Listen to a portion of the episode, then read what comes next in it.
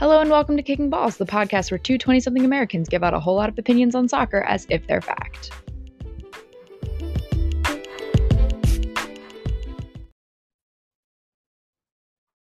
Hello, everyone. Welcome back to Hello, another week. hello. We have Here a lot we to talk are. about. I feel like There's a lot to talk about. Um, it was once again a busy week. Um, busy weekend in the Prem first and foremost, and then a busy week in the big wide world of of football at large. Of course, there were Champions League games to talk about and a couple miscellaneous um yeah. points to discuss. Um, but I think we're going to start, uh, as usual, uh, with the Premier League. Um, some big games this weekend, as It we was really talked like about. Derby week, honestly. Like It all over the place. really was all over the place. Um, do we want to save the the two biggest games, the the Derby games, for last? Yeah, let's Um, do that. Let's do that. But we'll yeah. talk about um, there they were not the only games to have some drama. Um, no. by no means. Um, of the sort of more notable results, um, or let's say of the less notable results, less less controversial things. Um, Leicester will be very happy with their four nothing battering of Nottingham Forest. yes. Um, I think uh, Fulham will be disappointed to lose 4-1 to Newcastle, especially at home after their good start to the season. Yeah. Um, uh, Everton will be very happy to have gotten a win over Southampton. yes. yeah. And West Ham beat Wolves 2 nothing, which of course did result in the firing of the Wolves coach Bruno Lage. Um, I, as far as I know, I haven't been on Twitter much today. As far as I know, Wolves have not officially hired somebody yet. I have not seen anything um, Um, to tell me that they have. So they have not hired somebody yet. I suspect this is partially because Wolves plays Chelsea this weekend, um, and they're just going to wait and hire their new manager after that. Um, Yeah. playing what whatever, and we'll talk about Chelsea in a in a second. But regardless of the current form of Chelsea, in a struggling team, you probably don't want your new manager's first game to be Chelsea. So I expect we'll probably see um uh, an update on that after the weekend, but we'll see. Anyways, um, Moving on. that- those were the non-controversial games yeah, just a um, few.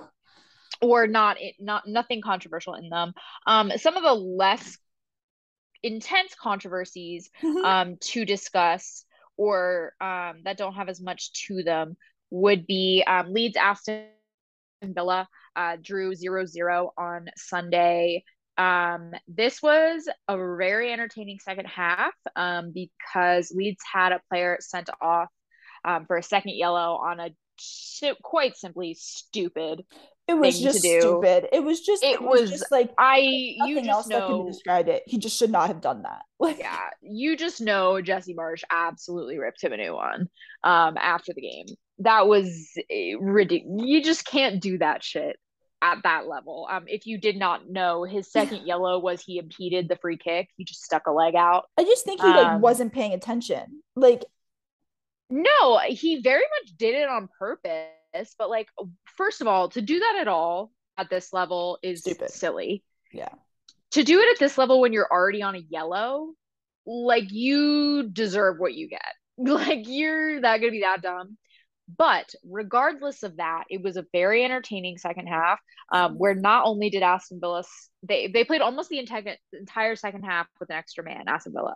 Um, not only did they fail to score, Leeds almost put one in at the end there. Um, Leeds It looked was- very good, all things considered, and I will give it out to their defense because I feel like we've discussed. We think that their defense may be their weaker aspect of their. team. yes, they looked. They looked composed and compact. they with ha- that. put on um one hell of a defensive performance. yeah, I will say that. And it was an entertaining last couple of minutes. I think Marsch will be very unhappy that they went down a man, um, but will be happy with their response to going down a man. I think Yeah. Stevie G will be very frustrated, or was very frustrated after the game, but it will be continue to be very frustrated that they could not get one in the goal. I swear to God, Ollie Watkins could not buy a goal. That man was doing everything but score.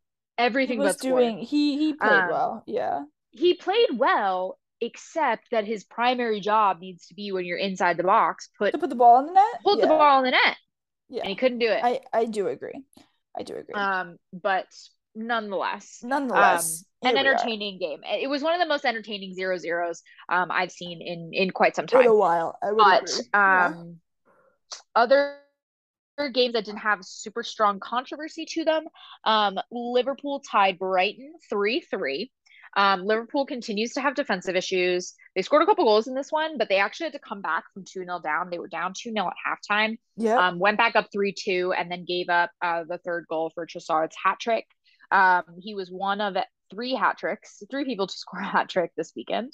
The other two played for Manchester City, but we will get to that in a bit. Um, but um, he, I think they said he's one of the only, he, it's a very short list of players who have scored hat tricks at Anfield. Oh, Um, I didn't know that. Opposing cool. play that did not play for, I forget how many it was, but they said like there's not a very long list of, of players who do not play for Liverpool, like away players that have what you mean. scored hat Yeah. tricks at Anfield. Um, so you know, good on good on Trossard. Um, but Liverpool continue to be in a, a bit of I, I like don't know what to say about Liverpool. I, I think I want to save the bulk of my Liverpool discussion for when we talk about the Champions League. Yes. Um, but I like don't know. I, I don't think I can say anything that we haven't already said. I just like don't know what the problem is. But I think there's been a lot of discussion about Trent Alexander Arnold, and I do think I want to Yes. discuss him when we talk about the Champions League rather than when we talk about this game. Um, Yeah. be- and then I think that sort of topic, I think, speaks to Liverpool's defense issues at large. Um, but we'll talk about that um, in, a, in a little bit later on. Yeah. the other two games that happened on Saturday, um, uh, outside of the two derbies, the other two games left that are not the derbies, um, were a 2 1 Chelsea win over Crystal Palace um, and a 0 0 Bournemouth Brentford tie.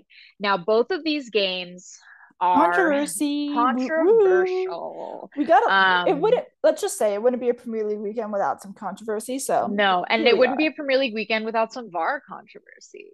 No, because Um, we somehow I would just say somehow they remain to be like the same, the only league who can't figure it out. Yeah, but well, there was some VAR controversy in the Champions League this week. This is true. This Um, is true. We will so get we'll to talk that. about that. We'll We talk about that a little bit. That later, is true. you're right. They they do consistently have VAR controversy. I want to talk about Bournemouth Brentford first because there were Yeah. two um no calls. All three of the controversial things that happened in these two games were no calls. Yeah. Um, so in Brentford, uh, in Brentford Bournemouth, Bournemouth had two different calls where where their players were calling for penalties.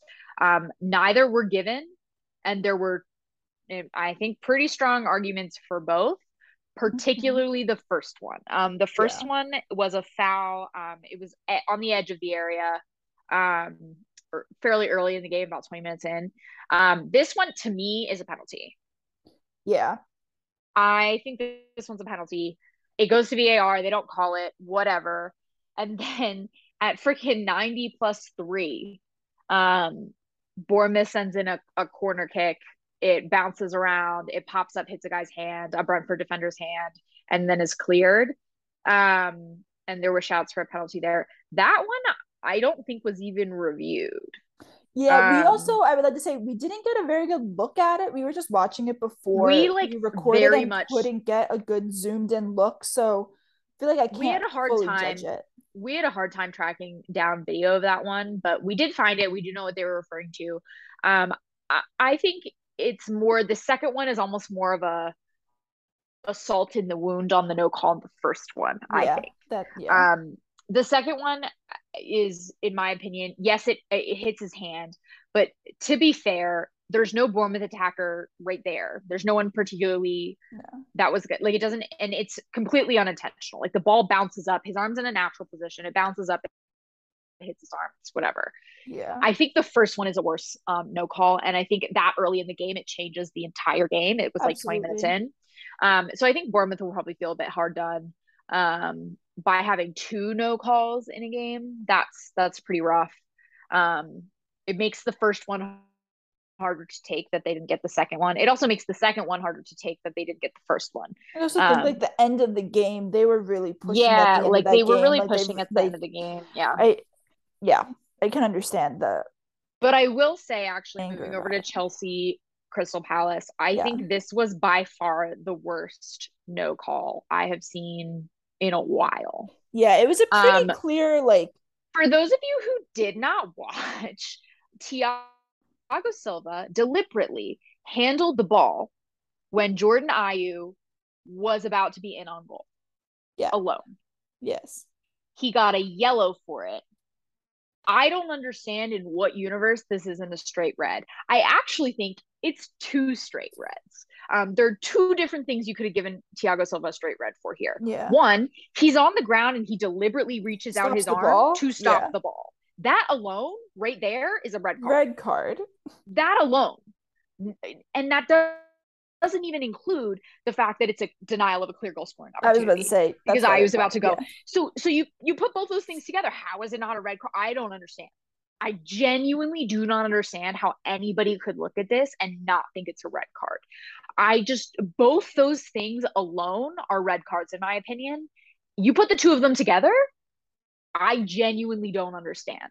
If I was a Crystal Palace supporter, I'd have been throwing things. I would have been absolutely incensed.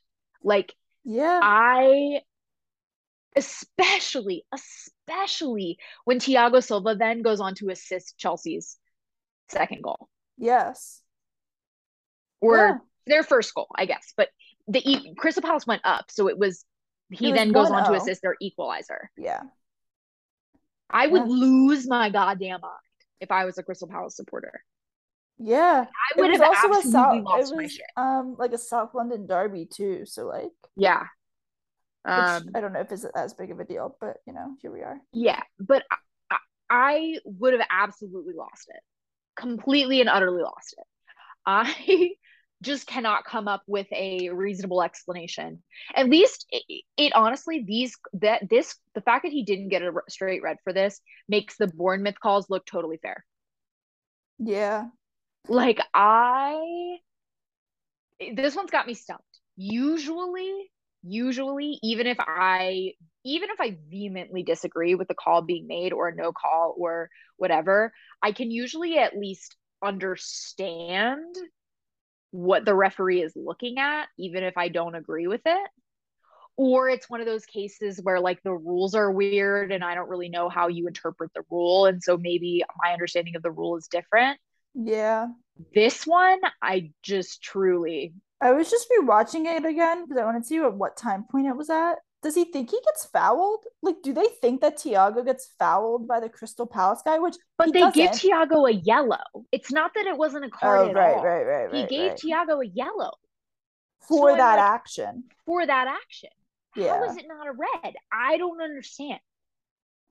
Yeah, I don't Because it's like if it if it had been no call entirely, and the argument was that he'd gotten fouled, at least while that's blatantly not what happened, at least then that sort of you you understand where yeah. he was like, oh well, it doesn't matter that it was a deliberate handball and a denial of a goal scoring opportunity because he was fouled first.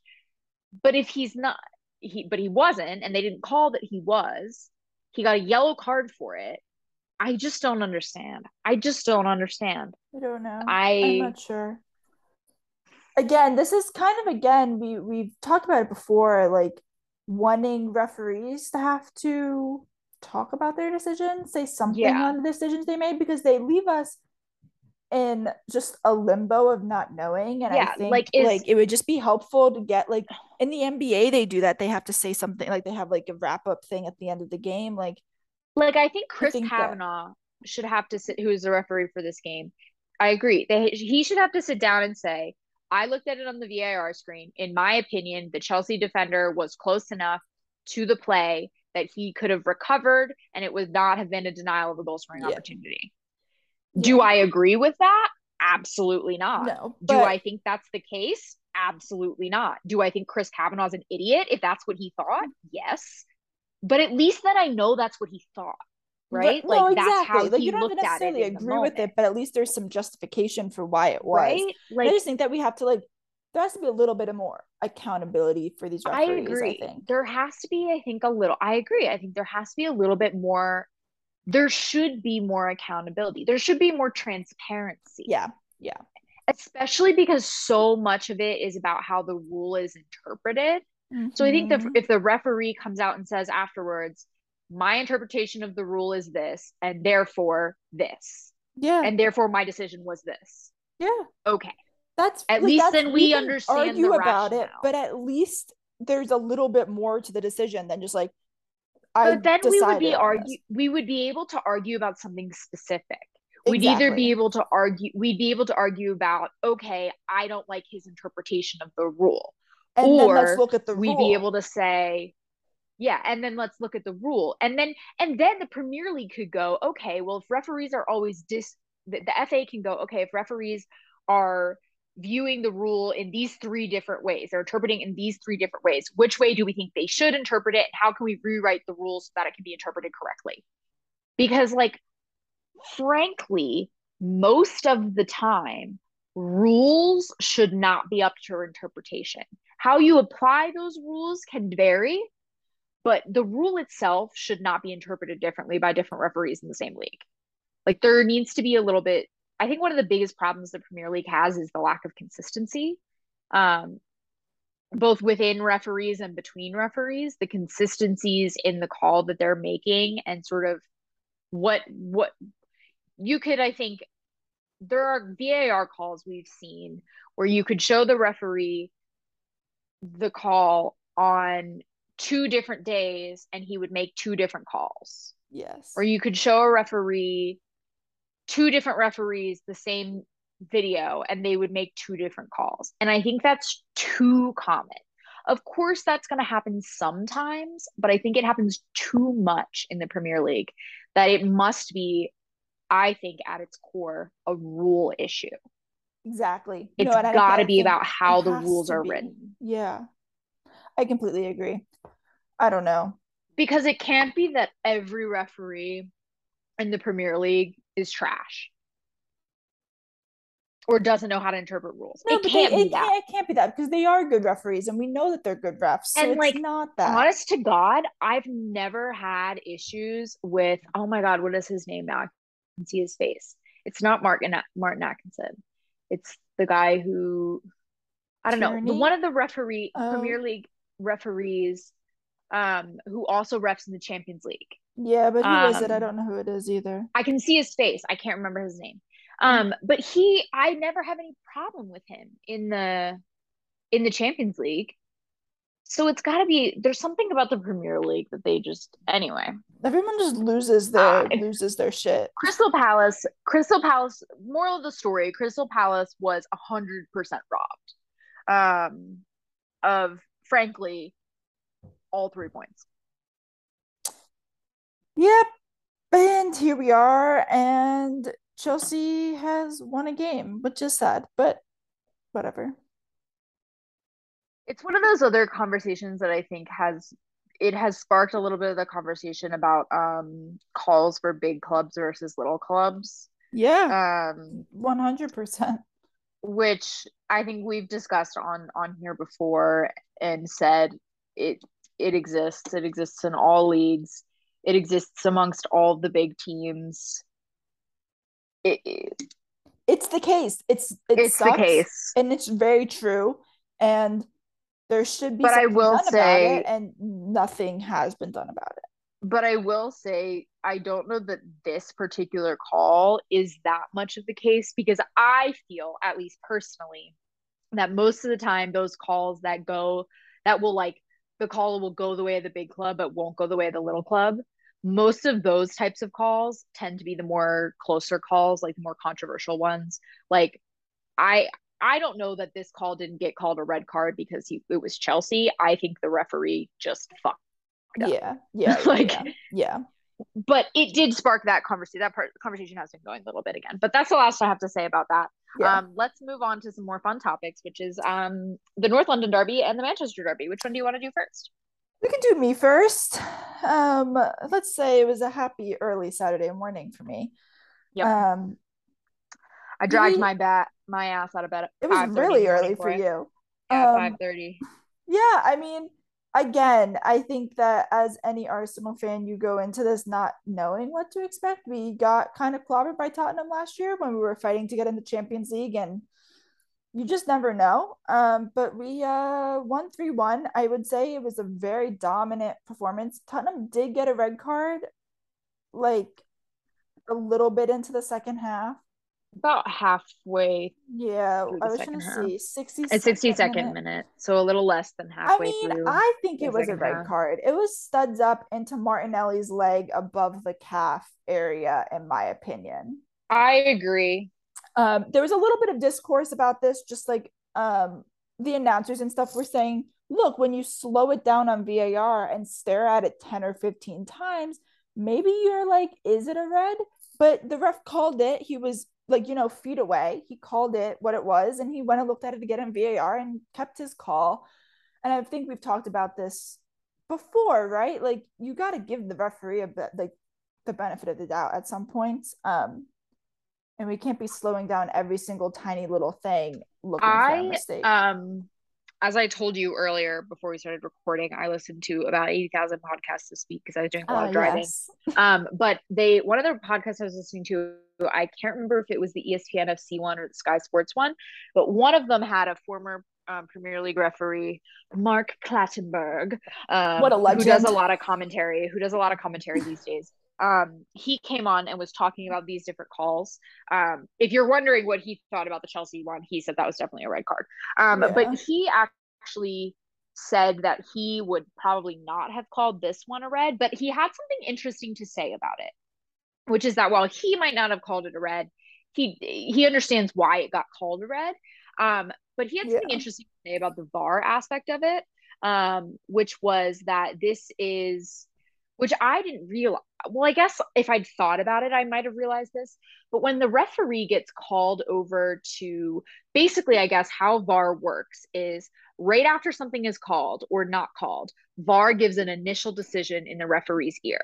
Mhm. Um, so if the referee calls the card on the field, he gives him a red. VAR then says, yes, they'll either say like yeah they won't no. say anything, but if they say anything to him, they say we don't think that's a red. Go look Oh, at it. Interesting. Okay. And so if they go, if the referee goes to look at it, then VAR told them To that they think the something else. decision is different than what they called on the field. Okay. So VAR said, whoever was VAR in this game, so that would have been I don't know. Jarred Gillett. I don't know who that guy is. But, But now Anthony I don't Taylor even know if he went over to the VAR thing at all. But but basically I don't know if he went over. I don't know if he did either. But I don't- um I don't remember. It was 5:30 a.m. I have no idea whether he did or not. But I think they did review it. I feel like they must have, but Um, this I'm trying to look back in the thing right now. It doesn't say. It doesn't say. Um, but anyway, but that that's just sort of general overall context that if they go over, um, that might he might have said that in the context of the Chelsea game because in the Chelsea game he did go over and look at it. Yeah. Um, oh, okay. No, I no, didn't know no call either. red card. He Yeah. did go over and look I just it. don't remember if he red went to look at it. I was because I was apprehensive of the call when it happened in the Arsenal game, but then I feel like no one really argued with it at all, and it just kind of like yeah, I, I mean, and I like think and they were the and Conte day- was pissed at him because he had like let it happen to himself and it was a stupid foul that yes, like it shouldn't yes. That At the should end of the never, he should never have gone went in in on that. recklessly. Yeah. he went in recklessly late. There was no attempt to play the ball, and he Yeah. caught him with his cleats. That's enough for me. Is it the worst red card I've ever seen? No, absolutely not. absolutely no. not. And I think that also And I like, it think had could have been a Anthony Taylor- at some yeah, I think had Anthony Taylor given him a yellow on the field, I don't think anybody would be super pissed about it. No, I don't like, think I so think- either. I think it's one of those calls where the initial call was always going to stand. Yeah. You could call if so it had been well. called a yellow, I don't think it would have been overturned as a red. Called a red, I don't think it was going to get overturned to a yellow. Yeah, I would also like to say to anyone who thinks, "Oh, this changed the game." I do not think this. I don't think that Arsenal would have lost this game to Tottenham if Absolutely not. if like suddenly that It was that was a yellow and 2-1. not a red. it was 2 2-1 1 already at that point. Yes, Arsenal then went and scored shortly thereafter, but Yeah. by that point, I felt like Arsenal was in control of the game. And Absolute whether control. Spurs went down, a man was not going to, was not significantly impactful. And I will say it's it was very interesting because I was worried about Spurs counterattack, seeing as we like gate lost the game to Man United because of their counterattack, but yeah. we fully managed it. We clearly made the adjustment and um do- I mean we dominated, which um I feel like need people needed to see in order to be like, oh, Arsenal's the real deal. Like they Yeah. can do this in a big game. I someone said that the atmosphere within like the stadium was like the best they've seen it in years, you know. I Mhm. just think things are clicking. Um there are a couple of areas to which obviously still need improvement, but and and Odegaard's still hurt, isn't he? no, he played.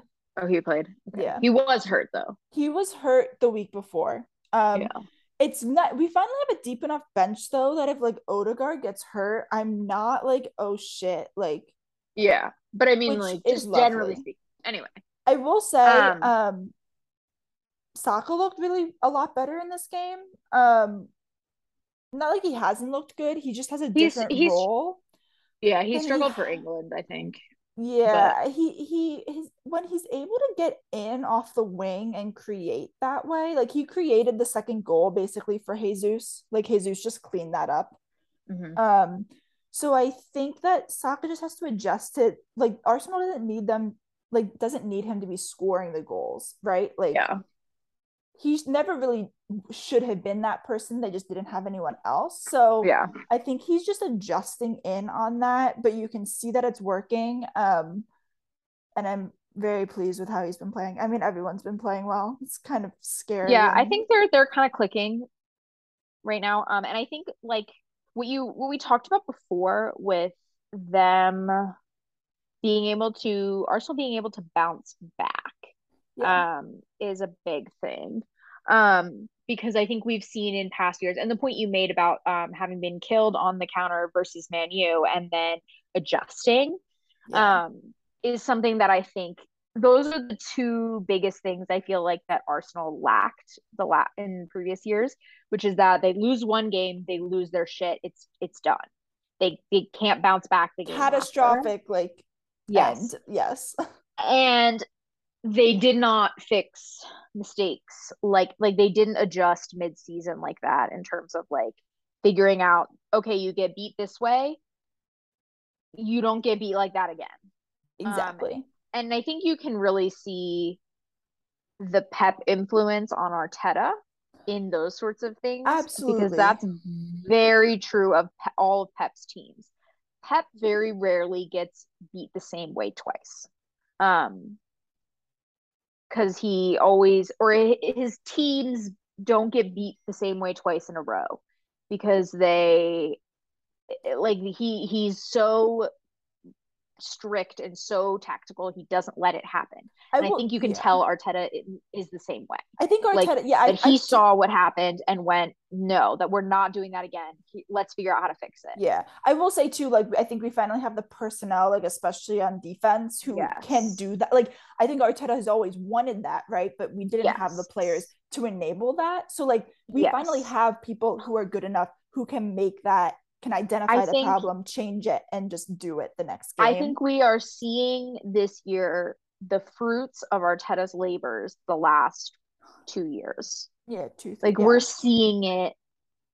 This is the result. This is, and I think a club like Man U or even Chelsea could Yeah. take a couple notes from Yeah. from Arsenal. This is what happens when you ha- find the right guy and you spend money intelligently and you let it happen over a couple of years. yeah. Like that's And like also That's it's like how you build the a successful the team. willingness to put the team like the whole Aubameyang saga last year. I mean, people thought Arteta was crazy.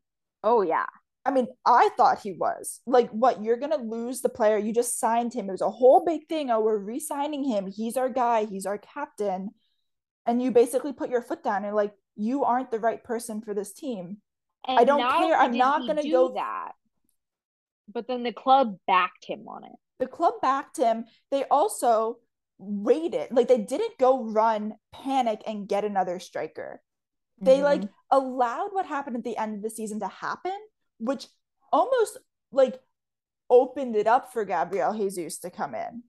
Like, you Yeah. know, like they they waited. Had they not waited, they would not have gotten Gabriel Jesus because he would not have left midseason last year.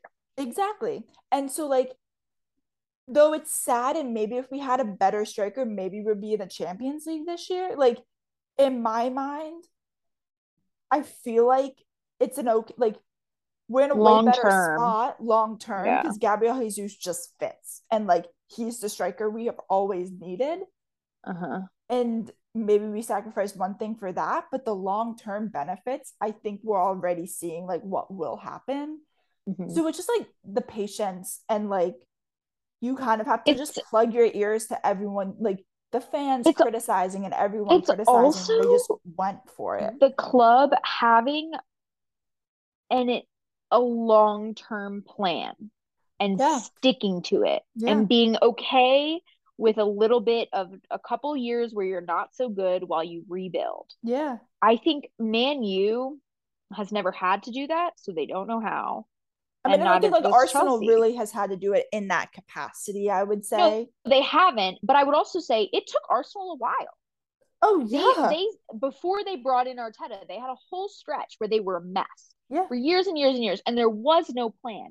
So they had to suck for like probably five plus years. I would like to say us sucking wasn't like terrible, like just Well, like whatever, but for like Arsenal. but like not just not looking good, cohesive, or consistent ever. Yeah, and then they had to do that for for probably five years, a little more. About I would say five, yeah. and yeah. before they brought Arteta in and and figured out, I think they it seemed to me like they were running around doing what Man U and Chelsea are doing right now, and then was like, wait, this is not working. We need to figure something out. Yeah. Let's invest say- in. Let's make it. They weren't doing it to the extent of Man U and Chelsea, by no, the way. no, no, no. I wasn't. but like, I will also say though, like Unai Emery, because he was kind of the coach in between, he got a little bit screwed by the owners not like letting him spend. But I will say he was the one who gave the opportunity to like Saka, Martinelli, Smith. Like he Yeah. did like those academy guys who are now like the core of our team like Emery uh, like gave them the space to play and he wasn't a great like Arteta is way better but I do think that like he started as it. the interim he did the right thing in bolstering those young players and he did open up the opportunity for them so like Mhm. it's just interesting like I do I it's retrospectively I can look at it and be like ooh it was such a good idea like in it I was like Arsenal what the hell are you doing right but like Yeah. anyway, it's just it's nice to see something like that work out and it's interesting to see if other big clubs may follow having seen the success. You have to find a good young coach though, I guess, to be able to kind of help you along in that way. Well, that gives us a good little segue into the Manchester Derby because Man U fans seem to think Ten Hag is that guy for them. and he could be. I I- don't think that there's anything saying that he's not. Except for the fact that they just lost. Yeah, but honestly though, like but like I don't know how and much that of is that a is flattering scoreline. But I don't know how much like how much of that is Ten Hag's fault or just the inevitability of Haaland. I think there's a combination within this Manchester Derby, I will say. Yeah. City, this is the this the first half of the Manchester Derby was the best I have seen City play in a long time. And that's not to say City was not playing well before this, but that I think that if City play the way they played in that first half, there is not many, if anybody in the world, any other team in the world that would not be down a couple goals to them. They looked ridiculous in the first. They were up 4-0 at half, but it could have been worse. It could have been 7 nothing at halftime. Like it was an absolute dismantling. Yeah. Um And then, frankly, in the second half, they just turned off. They were like, we won the game. And they had. They'd already won. They won it in the first half. But I think to, to the point that you just made, while I think that is true, I don't think that a, different decisions would have changed anything, changed the outcome. I will say that, yeah. that who had walked away with the three points. I will say, I do not understand why Ten Hag brought in Casemiro. Oh well, that makes no sense to me at all. I don't know if he isn't gonna play him. And it seems to me like if you have got a team that has got Kevin De Bruyne running the midfield, Bernardo Silva running around like a maniac, and Erling motherfucking Haaland, how do you not at least have Casemiro arguably maybe not anymore. I think he's probably towards the end of his career, but one of the best defensive midfielders in the whole world. Yeah. And I I mean, we know I don't like Casemiro. No, I've talked about him do. plenty when we, he was on Madrid, but the guy knows how to handle big players this is a guy who you know his job for many years was to take care of Messi. Do I think Casemiro playing would have been enough for the outcome of the game to be different? No. But they might not have been down 4 nothing at halftime. Yeah. So I think that was a mistake straight up a mistake from Ten Hag. I, yeah, straight up. Um, but you can we can go back and forth on the whether Ronaldo should have been playing or not, but like City were ruthless. City beat the living shit out of them. Um, Haaland had a hat trick. Had a hat trick. Uh, another hat trick. He's the first player in Premier League history to score three hat tricks in three consecutive home games in the Premier League. Um, so he ups his Premier League goal count to 14. Um, which is ridiculous. In eight games. Which is ridiculous. I saw a thing that was like, how long does it take uh, like other people to get to 14 goals? Who are like leading scorers like season wise, and it's just absolutely insane. Like uh, the premier the Premier League uh Golden Boot last year was 23 goals. Yeah. So Haaland has 14 in eight games. So okay. Yep, that's happening. The next highest scorer in the Prem has seven goals. Yeah. Just to give you some context there. Yeah, the guy is I think it's funny because I think genuinely everyone is running out of things to say about him. I mean, they are. Like, don't you think? Like, like what else do you say about him? Here's what I'll say about him. That's new. He had three goals. He also assisted two of Foden's. Foden also scored a hat trick. Um, to me, this hat trick, Foden's hat trick was more meaningful to me than Haaland's. Um, it is his first city hat trick. Um, it is also you know he's a he's a Manchester born boy to yeah. score his first city hat trick at the Etihad against Manchester United in a derby is like like that's like the shit that you know he was like dreaming about at 4 years old. Like you know like it doesn't get any more like the story could not be more perfect. Um and so you know that's a it, and and Foden is sort of finding his form now. But the fact that Haaland assisted two of Foden's goals. Yeah. No. Okay. It's, it's... that's happening now. That's a thing that's happening now. So yeah. let's think about that one. Yeah. Anywho, um, But um, also worth noting one of uh, De Bruyne's assists. So De Bruyne assisted Haaland twice. Um, he continues to go on a tear. Everybody's like De Bruyne and Haaland are cheat code, which is fair enough. Um, his one assist where he like curled the ball in through there and Haaland like yeah, that was nice. Put it out was a little crazy. Um, but yeah, honestly, just a dismantling from City towards United.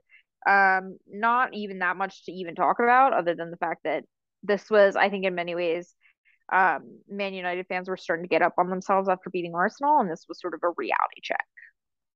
Yeah, like, and you... I will say, I mean, I mean, maybe like last kind of thing to say, we the Man City Arsenal game got postponed, but um, like that should be exciting. I I don't I don't it should be. Know, I don't like I I don't think that anyone will root against City. I don't think I would like root against City in that, but I think it's going to be an interesting clash of systems, similar systems, and yeah, I, I think that it's going to be an interesting game. It'll be interesting to watch, and I hope that Arsenal can just like, you know, run at them a little bit. And I mean, I don't, I, I yeah, like what I will say another interesting to see, another interesting thing to see will be um Liverpool plays Arsenal this coming weekend, and they say play City the following weekend. Yeah. Um. So it'll be interesting to see how those games pan out. Yeah. Um, I'm gonna be um hiking on Saturday, so I'm gonna be missing that game live, and I haven't decided if I'm gonna try and like not pay attention.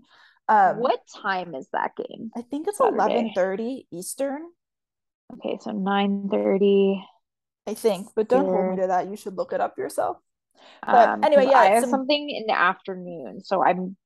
I hope that if I hope it's at nine, not at nine thirty because I think if it's at nine, I can watch the whole thing. If it's at nine thirty, I'll probably have to leave before it ends. Yeah. Either way, that's going to be a fun game. I mean, I, I. Well, it, it's it a le- could it's, it could be a fun game. Well, I would like it to be a demolishing by Arsenal, but you again, I think it, uh, genuinely, I think if it's not a demolishing by Arsenal, it'll be a fun game. Yeah, I don't know. Again, again, as an Arsenal fan, you you're right. It's never know. You just don't. You just don't know.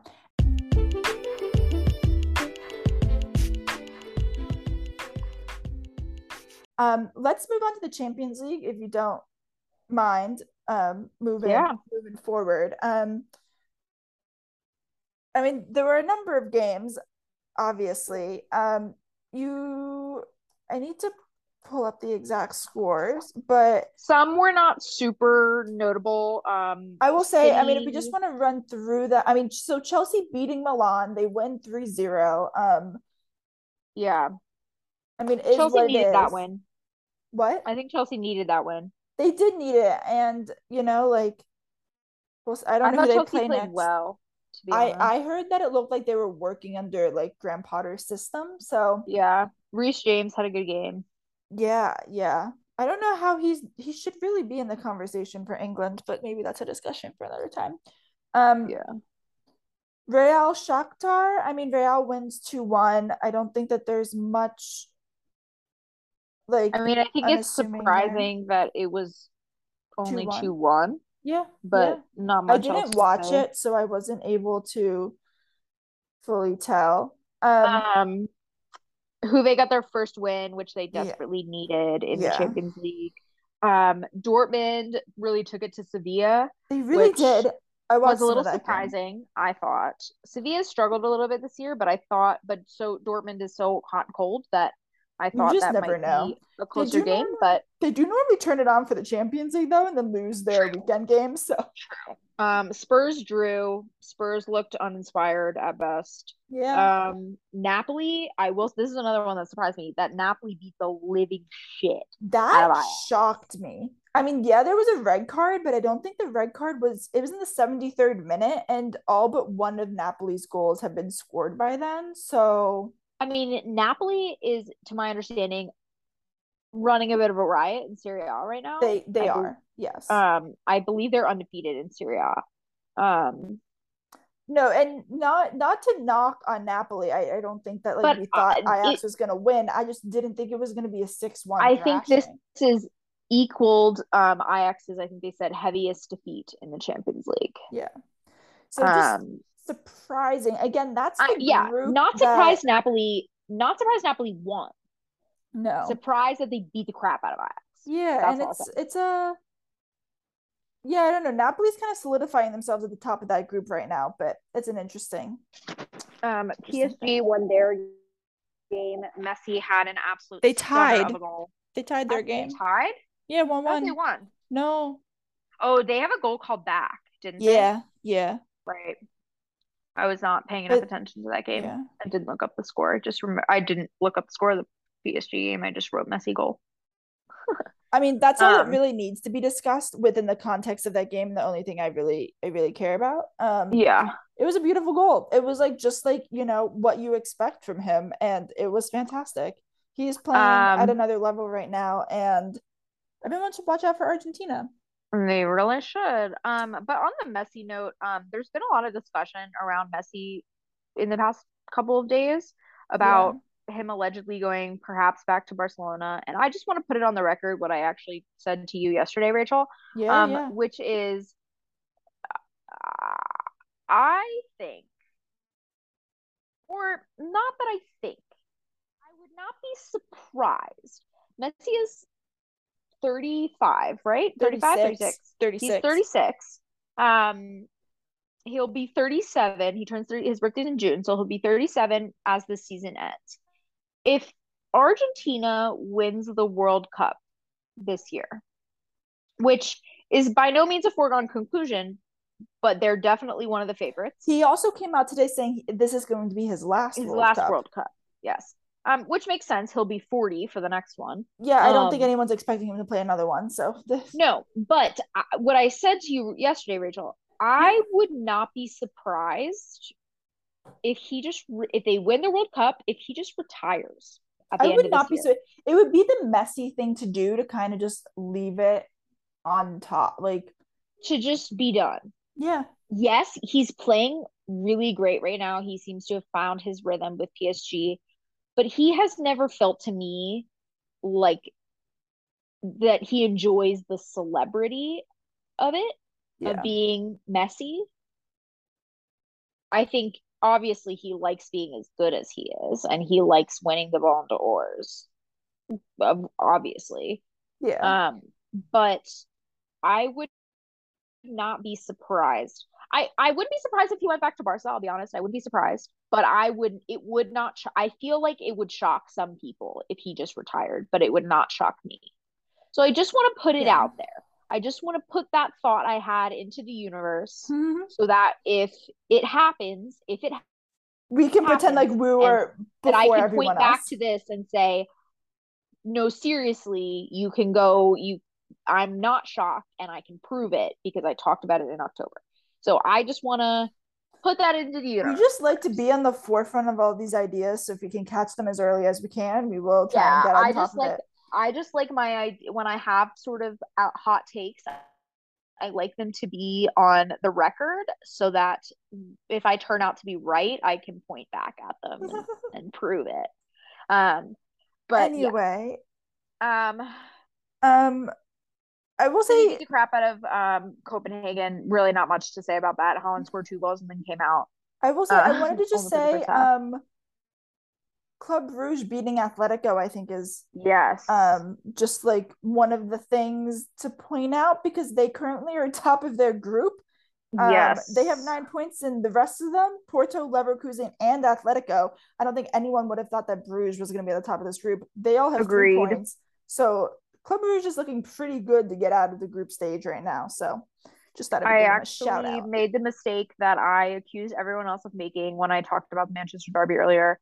Um, but it reminded me talking about City thrashing of Copenhagen. Um, is that Grealish is playing super fucking well. He looked. Um, yeah, he was man of the match in um the Champions League, or he won the like Champions League Player of the Match or whatever thing. Um, in their Champions League game, he did not score a goal, but he looked really. He was really good in the Manchester Derby as well. I will say in the um, Manchester Derby, I like I was noticing him, which I Mhm. don't feel like I've always felt like oh I see, but I like could tell like you could tell what he was doing on the pitch. he's almost got. It seems like he I almost feel like perhaps after this England run and sort of talking about all this things that he did publicly, he's sort of stopped caring about it. Yeah, I think so. And it's now just like playing. yeah. And so he's not scoring goals, he's not scoring assists, or he's not getting assists. I don't care. He looks good. Yeah. Yeah, I think And- he's positively impacting the team. He is positively impacting the team and he's impacting the games. And I'm happy. I'm very happy with how he's doing right now.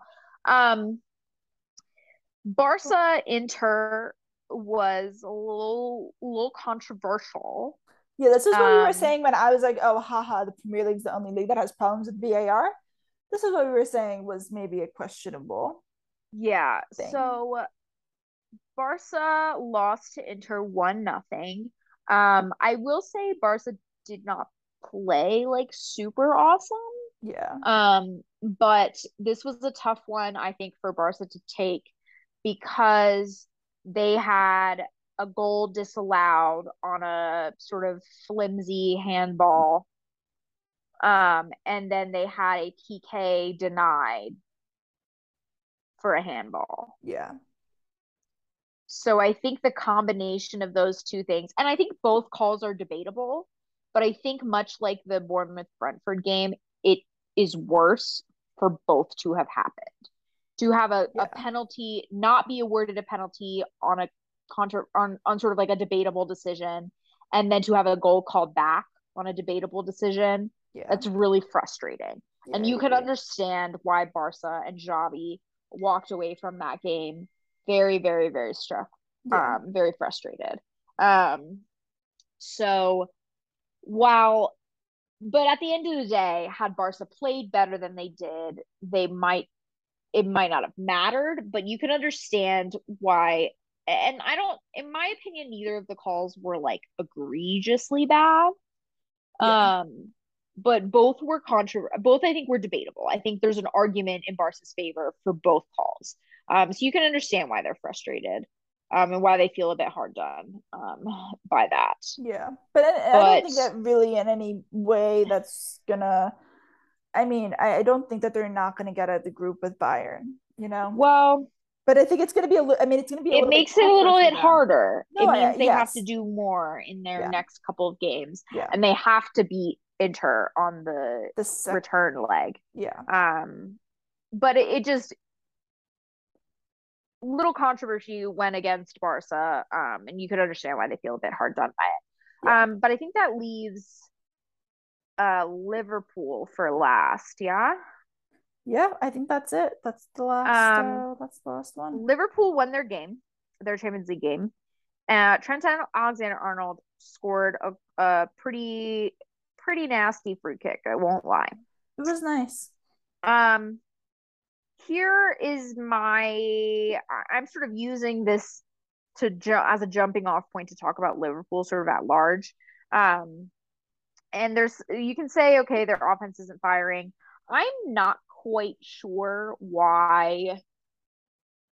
Um, why that is like what why Salah isn't isn't running like isn't firing. I don't know. couldn't couldn't tell you. I didn't watch it. Um, I didn't watch like to really be able like maybe watching in close detail. Maybe I could tell, but I don't know. Yeah, and like Nunez started this game, but he has literally been invisible since he got red carded. Yeah. Um, in like the second game of the year. So like, No, he's definitely taking quite a long time to adjust um into the team. don't know what's going on there. But anyways, um, I I think the most hot topic with um Liverpool recently has been Trent Alexander-Arnold. Um, and after he scored the free kick yesterday, Twitter kind of exploded into a what were you saying about Trent Alexander-Arnold? Hmm. And I think there's some nuance to the TAA conversation. And the nuance is, I think, this Trent has quite frankly never been a good defender. No, he hasn't. And He like I think we should just all agree on that. he that has he's never- not. This is not a new failing of Trent Alexander Arnold, I would say. No. He, I don't think, frankly, he's really playing any differently. No. What is happening is that Van Dijk and the the center backs Are not playing well. are not playing well. Yeah. That I think is the difference, not Trent Alexander Arnold. Do I think Trent Alexander Arnold should work on his defending? Yes, I do. He is a defender. I think he should defend. But I also think that's why Southgate is hesitant to play him with England. Because if he does not have world class level, right as of right now, if he does not have world class level center backs behind him or a world class six um, that can cover for him defensively, Yeah. because he gets caught out because he doesn't position himself right because he can't defend one on one. Like if he doesn't have the players around him, the support around him, that causes his team to leak goals. And you can understand why Southgate looking at his England squad is like, yeah, I don't have the center backs for that. Yeah, absolutely. And the thing is, is that like he would be like he could improve his defending and be one of the best defenders in the world. I was listening to Sky Sports' podcast and uh Jamie Carragher, who is of course a Liverpool guy, Yeah. um was talking about this and him and Gary Neville uh were talking about um this and they were talking about basically how Trent Alexander Arnold what he lacks are all things that can be taught. They are things that can be learned. yeah. Like there are certain things in in in football that you can't teach. Yeah. Um you either have it or you don't. The things that Trent Alexander Arnold the his weaknesses where he gets himself in trouble are things that he can be taught. He can be taught um I- Jamie Carragher was saying and I don't I'm going to be quite honest. I don't understand how he's a defender at this level and doesn't do this automatically. But um Jamie Carragher was talking about how Trent Ar- Alexander Alexander Arnold when he is defending one on one is very upright rather Oh. than down yeah. than like down. And I don't understand how he doesn't do that because I feel like I wasn't even a defender. I was a winger. Um and occasionally, you know, sort of a midfielder, um, a central midfielder, but mostly I played on the wing. But I knew you lose the ball, drop your knees, girl. Like get down into it. You're more it's a more athletic position. It's easier to change it's easier to change direction quickly. It's Yeah. easier to sort of i'm like You're just mobile. You're more mobile like you're that. down like this. You guide the player the direction you want to go. Like i'm this is like youth soccer shit. So i don't know how alexander arnold has gotten to this point in his life where he doesn't that hasn't been drilled into him. It was drilled into me as like a 10 year old. Mhm. but like um and i by no means play professionally. So i don't understand how that's happened but essentially like point being he could learn this. He could learn to position himself better. He could learn to shape his body better. He could learn to have better awareness or move his you know scan more and, be you know more and you would think he would have a better understanding of how offensive balls come in because he puts in such ridiculous balls offensively that he would be able to reverse engineer that and defend them but he doesn't yeah. so I just think like like he's so good going forward genuinely and I, you we all know I'm a Liverpool hater and frankly I don't even like Trent Alexander-Arnold. I think he's kind of an ass. Um but so like I don't even like him as a dude. But like um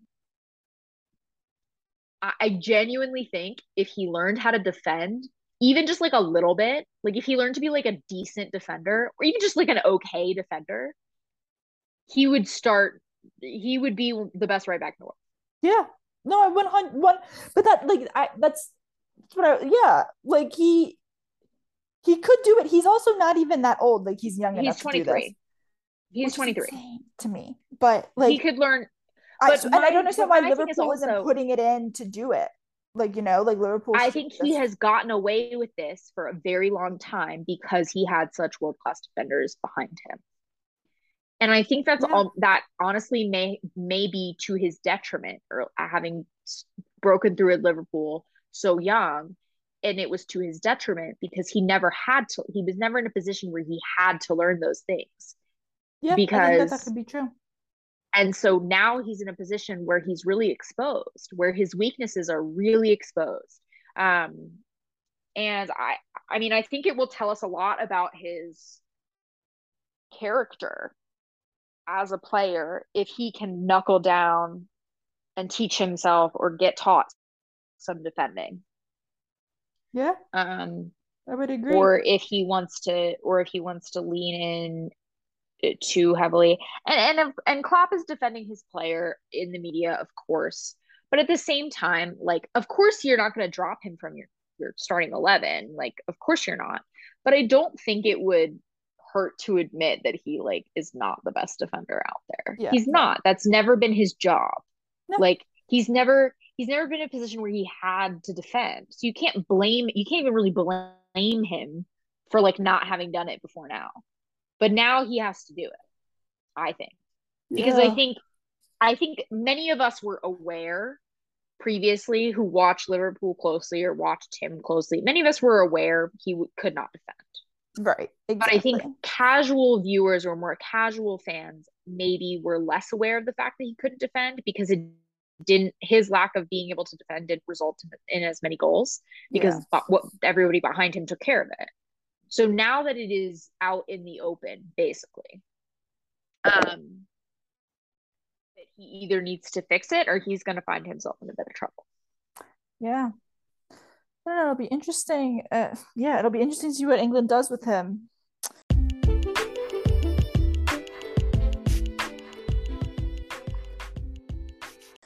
Um, let's move on to our miscellaneous section that we always seem to have at the end. Um, do you have an order to which we would like to speak to these? um let's talk other leagues first okay, um, so um, dortmund lost bayern Classic won Dortmund fashion. If Dortmund won, they would have gone top of the Bundesliga. And of course, they didn't win, so they're not top of the Bundesliga. Um, and yeah, yep just another weekend in the Bundesliga. No one making any sense ever. Um, the Yep. other thing is is that Real dropped points for the first time, which means that Barca um has now gone ahead in La Liga. Obviously, early on, I anticipate this changing some more during the season, but um, just noting that Real dropped points. Um, Yeah, they they are to be fair, like they're tied on points. Um, Yeah. Barca is ahead on goal differential. exactly. so- Um, but neither Barca or Madrid have lost yet in La Liga, and the El Clasico is coming up. it um, it's in coming a, up. not Yeah, this weekend, but next weekend, I believe. I think so. Um, I will say, however, I'm a bit concerned. Barca has lost, I believe, three center backs to injury in the last Yes. ten days. they have. Um, yeah. so Barca's having a bit of a defensive injury issue, um, which Xavi will not be pleased about. no, that's not um, very ideal going into this part of the Christensen- season. Sprained his ankle, so he, in theory, could be out a pretty short period of time or a very long period of time. Yeah. A sprained ankle is a very vague injury. it means just sprained ankles, strange sprained ankles can be ten days. Sprained ankles can be a whole mess. So, Yes. um, but you know he's got other center backs with injuries right now, so that's Yeah. not ideal. Um, but it will say that most likely whoever wins El Clasico will be top of the league, but they are tied on points right now. Um, and yeah, like I said, they tied. Uh, Benzema actually missed a PK right at the end for Real. He's to, not um, invincible, is he? he is not invincible. He missed a PK. Um, Lewandowski's goal in Barca's game this weekend was also a very, very nice goal. Yep. Um, really nice turn, good finish. Um, so worth noting there. But yeah, that's um other league drama updates, what have you. Um, the other thing is that uh, in some women's soccer updates, uh, US plays England tomorrow. We will obviously discuss in detail next week. Yes. Go England. Um, I'm joking. I'm sorry. I will say this. Um, there's a bit of a damper on this game because of I would say a pretty what was- large damper on the game. yeah what was published this week which would be um, sally yates's uh, the result of sally yates's investigation into us soccer and the NWSL and their mistreatment of players for the past forever. The in- basically um, the entire time. Yeah. What I will say is this. I don't think that anybody who has been paying attention is surprised. No, I was about to say um, that. Yeah, but nonetheless, it is continues to be very disturbing. Um, the sort of power dynamics and abuses that have been going on in the NWSL and has been basically permitted by US yeah. soccer. Yes. Um, for years and years and years. And it's all pretty, for lack of a better word, fucked up. Um no, I mean I think that's the best way of describing it, right? Like but it is. I don't think we need to go too into the nitty gritty of it because it's pretty I didn't even read all of it, but even just reading like some of the summaries of it, it's pretty disturbing and it's pretty unsettling and it's really uncomfortable. Yeah. Um, but I think nonetheless, all of those things are true, not surprising. And that is, um, and I think that that is kind of the thing. Like, like uh, this report didn't like it came out. I read the headline and I was like, oh, it was very much sort of I just didn't think wasn't ha- like that's the just, bad part about it. It was just expanding on things that people who've been paying attention already know. Yeah. Yeah. And I think the um, hope now is that if it's in this official report, like we want to see change. I don't know. I haven't looked to see what the discussions couple, around that. I know, been, but I I know like Portland at least has fired some people. Okay, but well, I know that not enough has happened yet. Yeah.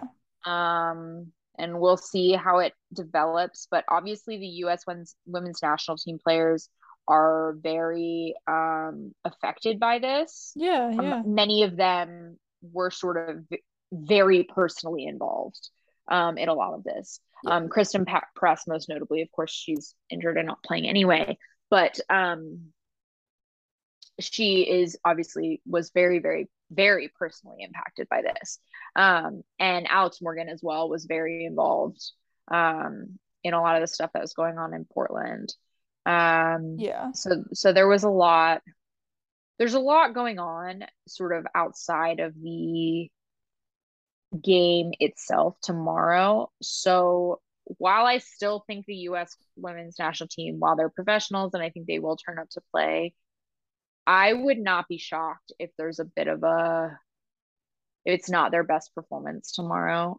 I will yeah. say, given the, everything yeah. that's going on. Yeah. So I think that's it's unfortunate in a way, um, the timing, because I think it's all everybody's talking about right now, which is not.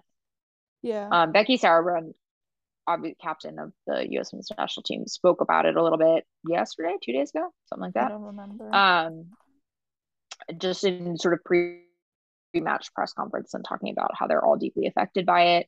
Um, so I just it puts a little bit of damper on tomorrow's game and it puts um I think it takes away from the potential meaning of the game. Yeah, I think uh, so In terms of telling us how evenly matched these teams potentially are. Yeah, I would um, agree.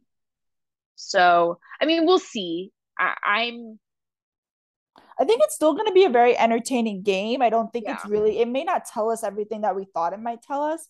And honestly, we're just going to have to wait for the World Cup in the summer. Yeah, and like, and and honest to God, I'm we might be completely wrong here. The U.S. men's national team, this maybe this, uh, maybe the, the women's team, this just lights a fire under their ass, and then they you know, that could be that, that could be and the opposite, it doesn't right? affect like it them. Could, it eh, could yeah, and that. it doesn't yeah. affect them negatively. But I would not be surprised if it affected them a little bit and and nor would I blame them. I would have no. Oh God, not no. blame them for for uh, this affecting how they play tomorrow. So yeah, um, we'll see. We'll see what happens. Um, but it should be a good game nonetheless. Yeah, and we will so. discuss next week. Um, I think that was it. Amazingly enough, that um, is it. We had less miscellaneous stuff, I guess, than we may usually have had. But um, yeah, there's another busy week ahead as every week is going to be busy until the World Cup, basically. Um, yep. And there's nonstop games. So that's it for this week. but we will talk to you again next week at the same time. Alrighty. See y'all. Bye.